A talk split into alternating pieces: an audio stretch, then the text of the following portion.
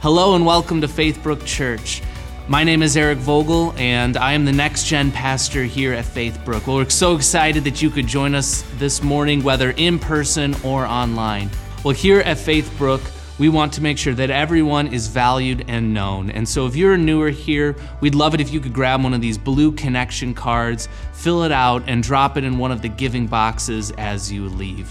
One of the staff members will reach out to you uh, during the week to make a connection with you. And you can also fill this online as well if you go to faithbrook.church/connect. Well, our mission here is to lead people into a new and thriving life in Christ. And that includes our kids as well. So on Wednesday, June 14th, we'll be having a day camp for our kids, for all kids who are currently in first through sixth grade. This will be a wonderful day of exploring God in nature, playing games, doing crafts, and just growing deeper in their faith. The cost for this camp is $20, but it includes everything, including lunch, and it will run from 9 to 4. You can find more information about the day camp on the Church Center app, so I encourage you to go there and register your kid today. We're so excited for this special event. Now let's welcome our lead pastor, Jim Comfort, as he kicks off our new series, Here, Near, and Far.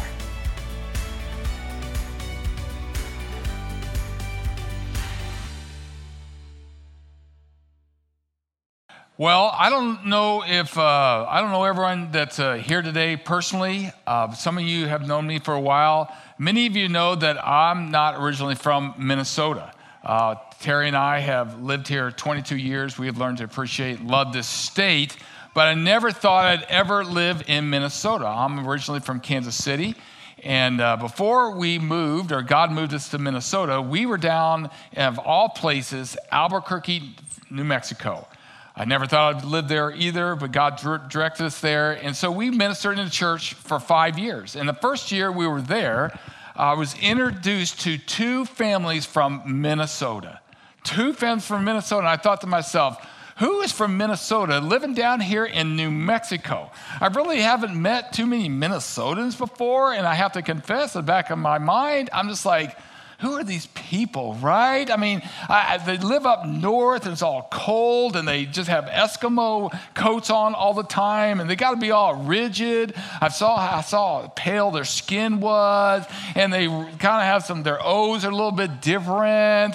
Yeah, they seem to be kind of hardy people, right? And one guy, he always started his sentences with so, so. He always say so. And I was like, these are kind of strange people, but, you know, I want to get to know them. They, they kind of were kind of uh, examples of that strange uh, state way up up north. And, and, let's just see how they interact down here in new mexico. Uh, do, what's their work ethic like? You know can they have some kind of social skills? Because you never know about those weird people up north. And sure enough through the years they were one of our best um, families in our church. Man they were hardy they were uh, jolly and, and very well put together. It's like hey that's pretty good they were, they were a good witness to the state of Minnesota because everyone kind of is a witness from where they're from or what they, they value. Now, some of you might be thinking the same way with me. You're like, yeah, Jim, you're not one of us. Uh, yes, you've been here for 22 years, but you did not go through the Halloween blizzard of 1991. You were not here in the 80s and 90s when the Twins won the World Series, right? And we could tell that you got a little bit of twang in your voice, right? And, and I'm from Kansas City. I'm kind of a witness to my city. I, I like the little town of, of, of Kansas City and the great barbecue, right? And great plaza shopping and lately the, the home of the Kansas City Chiefs, woohoo, right? World champions, right? I'm kind of a witness. You might look at me and say, ah, they're kind of strange, according to that comfort guy up there. Everyone is kind of giving witness. Well, that, that's where we want to go this next month in this series, here, near, and far. Because Jesus Christ had a vision in his heart that if those who claim to be Christ followers believe in Christ and try to live like Christ, then they would be his witnesses right where they're at and around them, even to the end of the uh, world areas. We know this because in Acts chapter 1, the good doctor Luke recorded Jesus' words, his vision, when he said in verse 8, But you will receive power when the Holy Spirit comes on you, and you will be my witnesses in Jerusalem, in all of Judea, in Samaria, and to the ends of the earth. Jesus was given a prophecy. They had no idea that a couple days later they would be gathered around in an upper room and the Holy Spirit would invade on that group of disciples and followers of Jesus Christ that they would be so infused with His holiness, His love, His passion that they would be transformed and start transforming the world as we know it.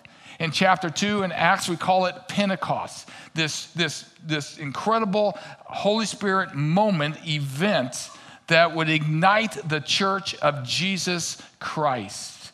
And we notice that Jesus, in his prophecy, had a strategy on how to be the witnesses. Someone who would tell, someone who would model, someone who exemplified the things of Christ. He says, Now you're going to be witnesses right here in your hometown of Jerusalem, right there in your neighbor here neighborhood right there. And then he says it's an expand he said into judea. Judea was in a in the area or the southern part of israel. And then in samaria well samaria was was a different race. It, it was a different culture. He wants us to be a witness in, in different cultures maybe different languages even into the ends of all the earth. And that includes you and me 2000 years later. Because I would submit to you that Jesus had this passion, this vision, because he knew all of mankind would need his love. All of mankind would need his redemption, his forgiveness, because he knew the human heart, that the human heart would always be selfish. The human heart would always want to gravitate for, to set them as God. And the repercussions would be uh, felt and seen in society and every day, where the coarseness and the selfishness and the hardening of the heart that would translate into sinfulness and brokenness and, and damage and disappointment in everyday society, families, and relationships. And there would have to be someone who would be the witness, someone that would say, Yes, I'm, I'm from that Jesus tribe, I'm from, from his values, his con- convictions, and someone have to exemplify and share and witness to who Christ Jesus was. He says, I see that you would be my witness. And where do we start? Right here, right here in our hometown. And today, we're going to be focusing on our personal witness. Next week, we're going to be talking about our corporate witness as our church together. It'll be our celebration Sunday. I'm really excited about it and just share how God has worked through Faith Faithbrook this last year, where we've been, and where we're going. But this morning, we kind of want to look at our own personal witness. How are we doing with that? Would you say that your friends, your coworkers, maybe family members, if they would say, "Hey, uh, uh, I could tell that you witness uh, with some about something else. You might live a little bit differently, just like you might say, "Oh, comfort, you're, you're not really a true Minnesota," and I could tell that you, you're from the South. Or when I was in New Mexico, I could tell those people were from Minnesota. Could people have that kind of perspective and thought about you? And why would it be important for us to give witness? Why would it be important to pursue God's vision for us to be witnesses here, near, and far? I would suggest to you that because you may be the only Jesus some will ever see, you may be the only Christian, Christ follower that people ever bump into. We now live in America in a pretty secular society. It's not the majority that are going to church. It's not the majority of the next generation that has read the Bible. And so if you claim that you go to Christian church or Christ, then people are like, is that what Jesus looks like? Is, this what he says and does? You would be that witness. Now, the Apostle Paul tried to share this in, the, in a baby church that he, he started in Corinth. In 2 Corinthians chapter 5, he tries to explain that there is a mission upon everybody who claims that they are a Christian. He started out in verse 17 of chapter 5 of 2 Corinthians. Therefore, if anyone is in Christ, the new creation has come. The old has gone, and the new is here. This is an awesome verse, right? That because of Christ Jesus, his love and his forgiveness that displayed on the cross, the old, our old mindset, our old regrets and shame and sin can be washed away, and the new, uh, fresh, cleansed, pure heart can start. And we are a new creation. He's trying to establish this with these, these young Christians. All this is from God who reconciled us to himself. He reconciled. That word reconciled, something has to be put together because something has been torn apart. Some offenses happen, and there's an estrangement, there's, there, there's a, a division. And because of Christ, He reconciled what was torn, what was hurt, what was offended in a beautiful way on the cross that his blood was shed and atoned for our ugliness, atoned for our sin, that we could have a peace and a personal relationship, a love life with Jesus Christ, because what he did on the cross, and so he continues on, and so he gave us the ministry, though you can go back there, he gave us the ministry of reconciliation. Because Jesus Christ is not walking around in our neighborhoods anymore, down at the corporate office anymore. It's you and me who claim to be Christ's followers. He gave us the mission of this reconciliation that God was reconciled the word, world to himself in Christ, not counting people's sins against them. It's the greatest message in the world. It's one of the reasons why I went into full time ministry. It's the greatest product that I can sell that in the eternity, in the spirit world, we have offended God. We have all fallen short of the God, uh, God's glory. We're in trouble, but because of this free gift that Jesus Christ did on the cross, we could have a new life. My old life, my old thinking, the things that I'm ashamed of before I stand before a holy God, he says, It's done, Jim. I forgive you. You are a new creation. You can start over again. That is the greatest message in the world. And he's like, That's what I've given you to tell people, to be witnesses, to testify that their sins can be gone with. They're not, they do not count against them. We are free and new in Christ. This is what Paul's saying to them. So, um, he, he, continued on and he, he has committed us the message of this, this, this message of reconciliation. We are therefore Christ's ambassadors. Do you know what a, a, an ambassador is?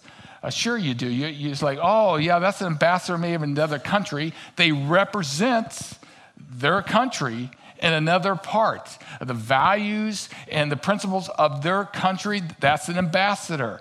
As though God were making his appeal through us. So Jesus is counting on us to make the appeal of the message of the gospel that we need salvation, we need to be reconciled through Jesus Christ because Jesus knows that we need to be reconciled. Sure, we, we can think we can take life on our own. We can be a good person when we, we care for things and we're pretty righteous, but we'll never be good enough to meet God's standard of holiness and righteousness. It would take a divine intercession by Christ Himself. And He's asking us to live it, to share that, to be examples because we're all broken. We all have a selfish need uh, that we want to do our own thing and be our own God. And this shows up in so much dysfunction in our society heartbreak and hurt from crimes to being lied to, to, to being betrayed, uh, gossip and failure. And here he's like, please, someone share the good news. Speaking of brokenness and the need to be reconciled and the message of, of God's love. I, I saw an email came over uh, my computer a month or so ago uh, from our commissioner of this recreational basketball league that I participate in. And the commissioner was like, hey, there's a young man in our league that's really in need. Uh, his life has been devastated. Um, he is broke physically. He is broke emotionally. He's lost his job. He doesn't have a car. He is desperate. And really, this commissioner is reaching out to all this, these guys and say, if anyone has a car, maybe, or someone could maybe have a cup of coffee with them, someone maybe just mentored this young man, it would be very helpful. And I sat back and I thought, man, I, I hardly know this young man. Uh, he was in another uh, uh, tier of talent than I've ever been in, in, in uh, basketball, believe me, right? But I knew who he was. I played with him a couple times, and every time I was around him, frankly and honestly, he just came off kind of cocky, right? Uh, he, he just was like, yeah, man, I'm going to get a basketball scholarship and I'm the bomb and I, I got my life put together. And I got, I got the girls. And every time we maybe pray or kind of get together, he's like, man, I don't have too much time for that because I got places to go, people to see, man. He's got it all together now. His life is falling apart. Now his heart is open. And I thought to myself, first thing I thought to myself is, welcome to the club, man. Welcome to the club. Because I know for myself, I thought I had it all together. I thought I could put it all together. But inside, secretly, I was estranged from God. And I came to that breaking point. I came to that understanding. Someone shared the good news that, Jim, you don't have it all together because we're all insecure. We have all been damaged and hurt, and we're just striving for all these other things. So the, the love of God wants to pick us up and, and reconcile it and put us together with the, the spirit that God has given us in the very beginning to be one with Christ Jesus. Someone said Christianity is one beggar telling another beggar where bread is. And I wanted to share with this young man that Jesus Christ said, I am the bread of life. He is the bread of life. That's our hope. It's, it's not in, in our talent, it's not in how successful or, or cool we are but the love of Jesus Christ, the bread of life. So, if you have an appetite to be a good witness to God, if people would see you at work or in the community or, or your family, what would that look like? And if we were going to strive to be a good witness, to fulfill Christ's dream here, near, and far, what are the components that we would need? Well, first of all, I want to give you three. And the first one would be this to do your best to live your values. Do your best to live your values. The Apostle Paul said, um, In Christ Jesus, the old is gone the new has come. I would question you, maybe you're, you're watching online or here in person. Have you solidified your relationship with Jesus Christ? Have you really come to the understanding and say, I'm all in with Jesus? Because a lot of times we're kind of like just a fan of Jesus. We kind of want the benefits of Jesus. We like Jesus, but we really never said, you know what, I got I got to be dedicated to Jesus. So I hope that you would solidify that and say yes. Now, and part of that is nurturing this relationship. Because this is what I know that life is full of distracting, shiny things that want to draw you away from Christ we get so busy and there's so many other fun things to pursue from our success and careers and relationships. And the last thing we have done is have any time with Jesus, right? Last time we had read the Bible or, or took some time to pray because we're so busy and then we have hardly nothing to say to others. People are like, I don't know, I didn't know you were a Christian. I, I, can't hardly tell the difference in your life. Oh, yeah, I, I, can't tell you last time I read the Bible. I can't tell you last time that, that I took some time to reflect on my soul and had some soul care in my life. That's why here at Faithbrook, one of the values that we have, our core values, is to foster total health foster total health from our physical health to our emotional health to our spiritual health. So, how are we doing fostering some health by slowing down. Personally, I love this time of year because the sun comes up early um, and I can sneak out on our deck or I can take a walk early before the, the world uh, awakes and I can spend some time centering down my soul and my thoughts with the creator of the world who loves me and gave his life for me. And so I have a Bible plan on my, my Bible app. I reflect on those verses or the verse of the day. I'm praying for myself. I'm praying for my family. I'm praying for my personality and the challenges in my life. I'm praying for many of the needs. And when, when I nurture that relationship and my values, then I can take on the day. And here comes all kinds of complexities. Here comes the busyness, right? How am I coming? Am I coming off genuine because something might tick me off? Something might scare me because uh, my values are being cultivated through nurturing my values. Because sometimes, if we don't do that, people who claim to be Christians, they give off a bad witness. They give off a bad vibe. Have you ever seen or heard of people that really don't uh, honor God in their lifestyle? And people say, well, that, that's just a hypocrite. That's one of the hardest things that real Christians have to overcome because people are judging us of our witness. I'll never forget uh, several years ago, I heard that a lot of the, the waitresses and waiters on Sundays in the restaurants hated the, the church people showing up because they were always the stingiest tippers, the cheapest tippers. It was those Christian people. Well, is that a good witness? It really compels us to say, hey, how is our witness? How are people seeing me, you and me, uh, the vibes? What's happening? Because we are always preaching something. We are always given a witness of something. St. Francis of Assisi said, Preach the gospel, use words if necessary. Uh, sometimes it's just how we react. Uh, from a memo, um, uh, from situations in the news or around our neighborhood, how do we react? Because we're going to be preaching a, a some kind of thing instead of, we don't even have to use words. Good example of this is I heard about a, a, a lady that attends our church, and uh, she uh, got dismissed from her job. She was a long term employee, a highly successful employee. All of a sudden, she got noticed they were eliminating her position. It shocked her and it shocked her colleagues. They couldn't believe it. And she was sharing with me that uh, a week later, she got together with all her colleagues and after work or whatever, and, and they were just like, I can't believe it. I can't believe it. What are you going to do? And some of them were like, Man, how dare that corporation? You've been so good to them and you're so valuable. You need to get back with them. Man, well, you need to send some emails. And some of us may be thinking about, Well, can you sue them? That's not right. And, and you have to be enraged and bitterness. And this, this lady was telling me, she says, You know, I, I chose not to give in to all of that. And I told him, I said, No, I'm not going to send off emails. I, I'm not going to fight this. In fact, I'm not going to even go down the road of bitterness and, and worry. And she says they were just like, What? What? How dare you? You need to do that. You have every right. They shouldn't have done that. And she's like, No, I'm not. I, I, know that God has something better for my life. I'm going to trust God. And they could not get their mind around how I was dealing with it. Because what they really didn't know is interiorly, I had a faith in Jesus Christ, and this was going to be a moment in my life that I was really going to have to lean on my faith. Either the things in the Bible and what, what the preacher says is a fairy tale or it's the truth, and I can trust God.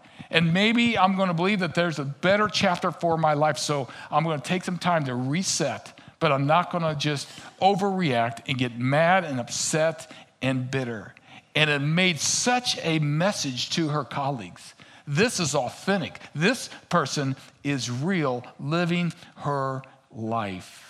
And sometimes that comes off a little peculiar. Sometimes that comes off a little bit odd, but a lot of times there is a there's a spiritual engine, a compass inside of us that makes us a little bit different. The apostle Paul continued to write to these Corinthians when he says, "For Christ's love compels us."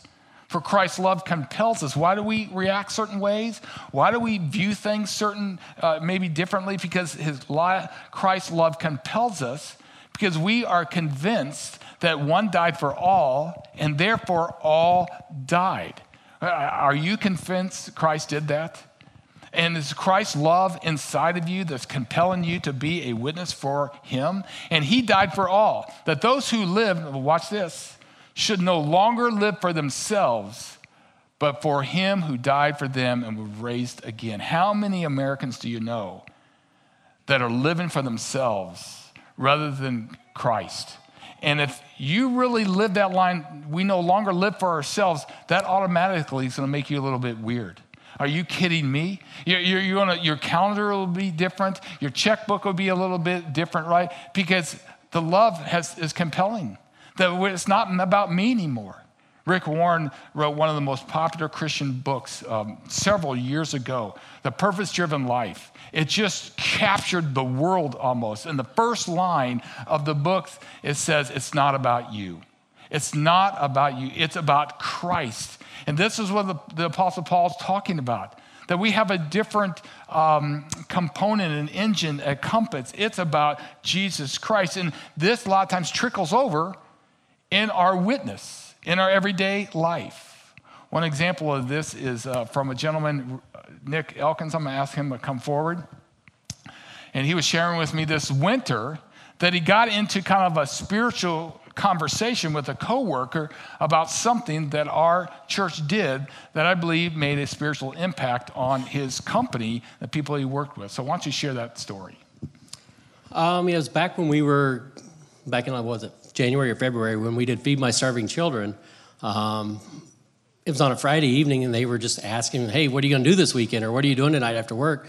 I said, Well, my family and I are joining our church down at Feed My Starving Children. And he goes, and he said he had heard of it, but he said, "Well, what is what is that all about?" So we kind of expressed that you know we get together as a church once a year and kind of pack you know food for you know children all over the world, and you know it kind of really impacts us as a church and as our family. And he goes, "Well, that sounds pretty impressive." He goes, "Can we do it as a company at work?" I said, "Yeah, I mean anybody can do it." So. He goes, Well, would you be interested in helping me get it started? I said, Sure, whatever you want to do. And before the end of the day, this is like early in the morning, and by noon he went to our management and says, "Would Ferguson, my company, sponsor us?" And he goes, "Well, he goes, if you want to take it on, go ahead, but you know, I don't have time to do it. My but so by the end of the day, we had almost 30 people sign up. And this past May, the beginning of May, we we went out there and you know, and we really didn't know what to expect. You know, um, they knew it was a Christian organization, and you know, so we went out there and we packed boxes. It was a great time. We all had a good time. And at the end of it, you know, we go and pray over the boxes. And um, they said, you know, you don't have to, but if you want to go and pray over the boxes, you can. And, you know, we ended up, out of the 30 people that signed up, we had like 25 that actually showed up. But all 25 of them went and, and we all prayed over the boxes at the end. So that was pretty amazing. How many of you think out of those 25 were, were really uh, authentic followers of Christ? And you're at 10% maybe. 10%. So we had like 22 people, right, that are, that are in a Christian environment because you brought up about our church uh, reaching out to feed my starving children. Right. And also, one of the ladies that she goes to church, but not on a regular basis, she volunteered to pray over the boxes that night. So that was really impressive. And right now, we're planning on doing at least one, maybe two of these a year. So um, we just created a, like an, uh, an engagement committee, and that's on the, the top of the next agenda meeting is to set up another time so we can go uh, pack boxes maybe later this fall. Excellent. Thank you, Nick. Thank you. Let's thank him. See, your witness starts with how you live. And Nick was just sharing what our church was doing, what he was doing, and before he knew it, his witness spilled over, and someone who wasn't a Christian talk, took notice of that. Tell me more about that. Next thing you know, they were experiencing some of the things of, of Christ's kingdom in our city and world. Well, the second thing I want to encourage you, if you want to be a witness here, near, and far, the second thing is to be available because you never know who is seeking. You never know who is seeking. So, are you available, available to use, be used by God? I was encouraged a couple weeks ago. I got an instant message from one of our partners here at our church. And uh, this lady said, Hi, Pastor Jim. I want to share with you what I did with someone recently. The other day, a friend asked me, How do you pray? I never know how to pray, and she asked me uh, to share about prayer evidently this, this woman uh, had a witness that her coworker or her friend noticed. Well i told her well i remember being in your boat that i used to struggle with how to pray. I was just kind of scattered and didn't know what to say. But then i shared with her a message that you shared a, uh, a couple of years ago an outline on how to pray. P-r a Y. And the P starts with praise, R starts with repent, and A is ask, and why is yield? And I shared that's the outline I use when I get kind of bogged down or scattered that helps me stay fro- focused. And she thanked me. Well, I was so encouraged with, with this uh, lady being available that when someone asked, Hey, do you know anything about prayer? How do you pray? She had an answer. It reminds me of what Peter wrote in 1 Peter 3:15. Always be prepared to give an answer to everyone who asks you to give a reason for the hope that you have. But do this with gentleness and respect. Are we prepared? Have we been nurturing our values? Have we been nurturing our relationship with Christ? That if all of a sudden someone had a question for us, that we would know how maybe to, to answer? Would we be willing to be available? See, I, have been doing ministry for 30 years, and this is what I've discovered that a lot of times there are people around us that are really going through some stressful things or might even be seeking or having some questions. And who is that witness that would be available to maybe to help them? Because a lot of times people are just kind of running around life with a smile on their face. And yes, they might have a nice house and a career and stuff, but inwardly or behind closed doors, there's some stuff that's breaking down. Maybe in their family relationships, maybe there's a loved one. And who would be that Christian that would pick up on that? Uh, when there's like, yeah, my, my uncle's in the hospital or my kid's really struggling, who would be that, that witness who would be available to say, hey, hey, I'd be willing to pray for your child. I'd be re- willing to pray for your, your grandfather who's, who's up against it or something. Uh, really, would you? And to follow through with that prayer. So you don't always have to have, be a theologian and a pastor and a, have all the answers, but just to be available. And sometimes just your story is the best thing you can share. You know, I don't have, I'm not a big uh, minister person, but I remember that I didn't know Christ, and then someone introduced me to Christ, and now here's how my life is different and how Christ is kind of transforming me before you know it. We're available. Before we know it, we're making a difference. Sometimes being available is just a matter of, of volunteering. There's people right now that are back in our children's ministries. They are making themselves available to be a witness to the next generation. Because every boy and girl that comes through here, they're asking themselves, hey, is, is, do I want to go to church? They're talking about this Jesus person. Well, how's this adult or adult or this volunteer coming off? Do they, they, do they have a, a joy about them? Uh, do they love Jesus? And they're taking readings. And how we just serve and how we volunteer is a witness, but you have to be available. Just going across the room, making yourself available, makes a difference. One of my uh, picture I saw this last month is, is this picture right here. This is Rich Walker. He don't even know that he's being highlighted today. Uh, but this was at our bikes and barbecue. And uh, we took a lot of pictures, but I believe Rich was sitting at a different table. And somewhere in this event, he got up and went and sat at the next table with a couple of gentlemen he might not even known and said, just made himself available, say, hey, how are you guys doing? And introduced himself and started making them feel comfortable. This is what everyone should do. This is part of the DNA and the culture of Faithbrook, that we would be willing to just risk it a little bit and maybe befriend someone and say, how are you doing? You never know what those dads are dealing with or what they're carrying. And that conversation and that relationship can be so life giving. Part of our culture here at Faithbrook is to just kind of make it a priority to befriend someone that maybe we have a spiritual conversation. Maybe we can uh, invite them even to church. We ask the question a lot of times who's your one? We ask it in, in, almost every staff meeting. We ask it in almost every board meeting. Who's that one that God is laying on your heart? And sometimes our staff and boards like, I have no one, but I'm praying. I'm praying for someone who will come across my path. Or maybe I'm, I'm sitting on a sideline watching a kid's soccer team that I can befriend and just listen. Before you know, we, I can maybe uh, share or even invite them. I, was um, impressed with a, a, woman in our church a couple of years ago. She was praying this Who's, who's one that Christ uh, that I can maybe help out with or invite and, and share? And every week she'd go to her local Walmart, and there was a young man who was working there, and she struck up a conversation, a relationship with this young man, and uh, was sharing about Faithbrook, and invited this, this Walmart worker to, to come to Faithbrook. And you know what? That young man started coming and attending our church. It was remarkable because just your average person was willing to say, Man, I'm going to be available.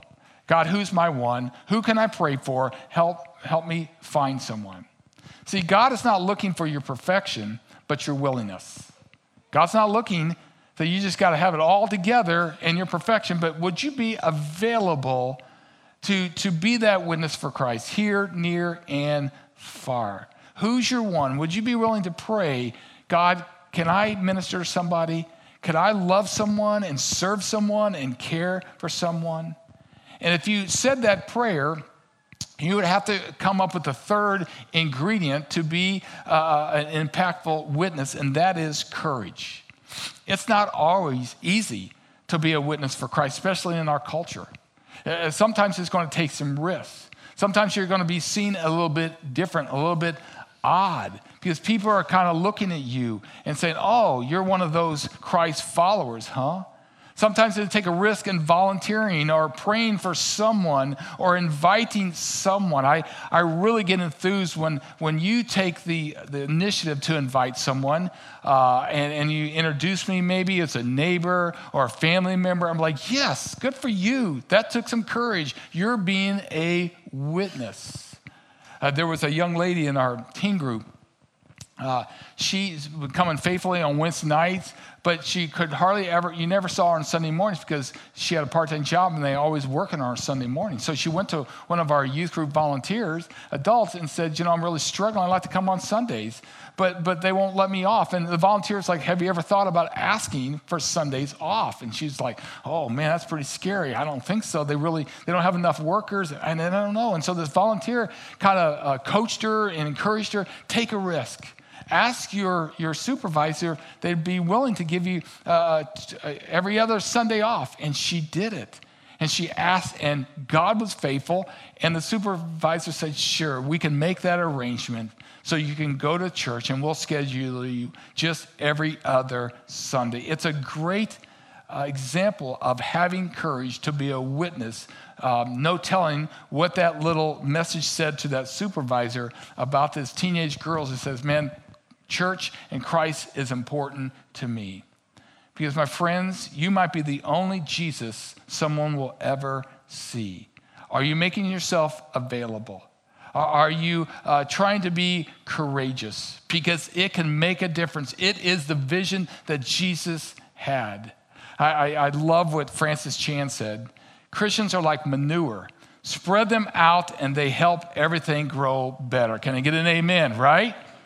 If we have a good witness, right, it makes things grow better. But Christ said, Man, you're going to be my witnesses right here in Jerusalem and right over there and around the world. You're going to make things better. Being a good Samaritan, a sharing love and joy, taking some risk, living like Christ. It's going to make everything better.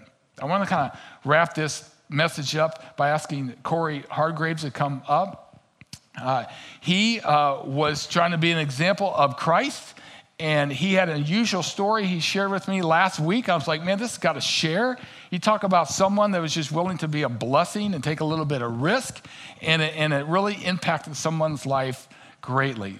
So I'm gonna just let you have a step on over here in the light, right? What, what happened last week? All right, so I was leaving the gym and driving on 169, and in the middle of the highway, I saw a wallet sitting there. I looked up in my rearview mirror, no cars coming, so I quick pulled over. And I was like, I'm to pick it up and see what's you know in it or whatever. Picked it up, saw that there was only a uh, an ID and a social security card, nothing else in there. Well, on the ID, I saw the address and I was like, it's not that far away. I'll go drive it over, at least put it in the person's mailbox so they have it. Um, when I got there, I was faced with the situation because the guy whose wallet it was was sitting in his garage on his lawn chair. And like, okay, do I give it to him or do I put it in the mailbox and quick get out of there? Mm-hmm. Um, I decide, no, I'm going to talk to him. So I walked up to him and said, hey, I found your wallet in the middle of the highway.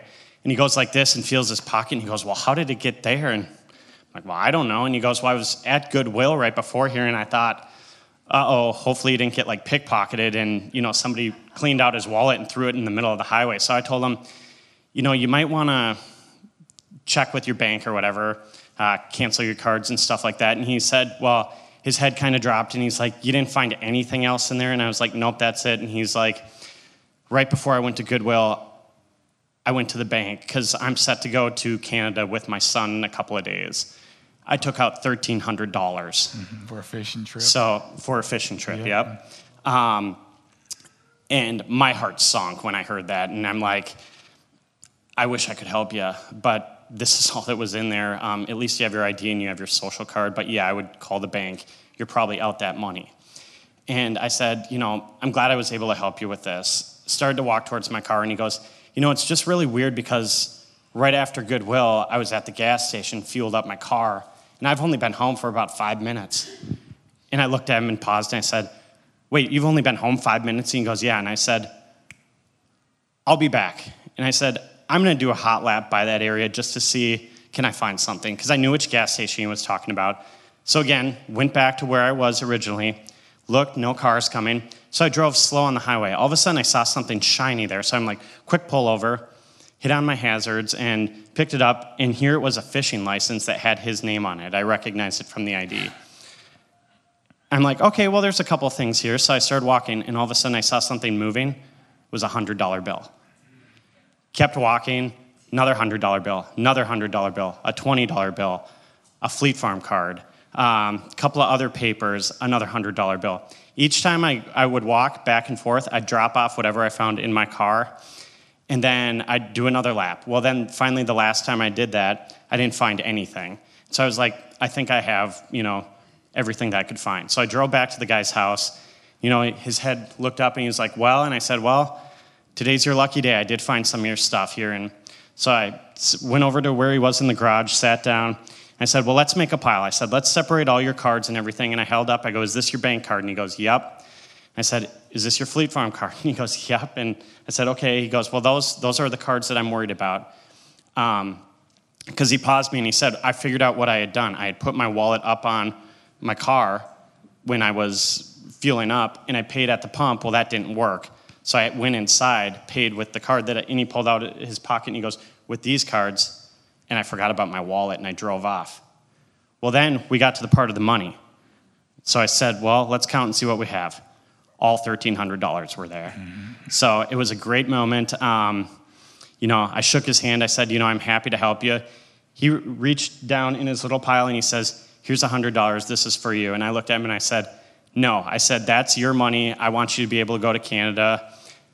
But the one thing that I do want is I want to make sure that I get a picture with you because I don't believe people are going to believe that this story happened unless I get a picture. So I don't know if we have that. We do. But here's the guy that I helped. And then if you look in his hand, he's got his money. And then down on the red jug is all the papers that he had. But again, it, it was one of those moments where you know, I had to take the opportunity to stop. He had to share his story. I had to have the courage to talk to him and take the initiative to go back and look. And um, it, was, it was one of those moments where I got done leaving his house and I just, it, it was a weird drive. I shut the radio off and just kind of reflected on life. So and you might cool. have been the only Jesus he have ever met in his life, and you did a very Jesus thing. So thank you, Corey, very much. Amen. Let's let's congratulate Corey. Celebrate that story. I invite you to stand. Uh, we're going to conclude with a prayer. So let's let's all stand. Thanks for watching us today. Thanks for uh, worshiping with us. Let's pray together. Gracious God, help us to be courageous as you are courageous to come to this earth and die on that cross. Help us to also uh, be available, God, for all people. Thank you for Corey being available and having the courage to stop his car and take the time to just find all, all that uh, money to bless that, that dad who now was able to afford to go on that fishing trip with his son.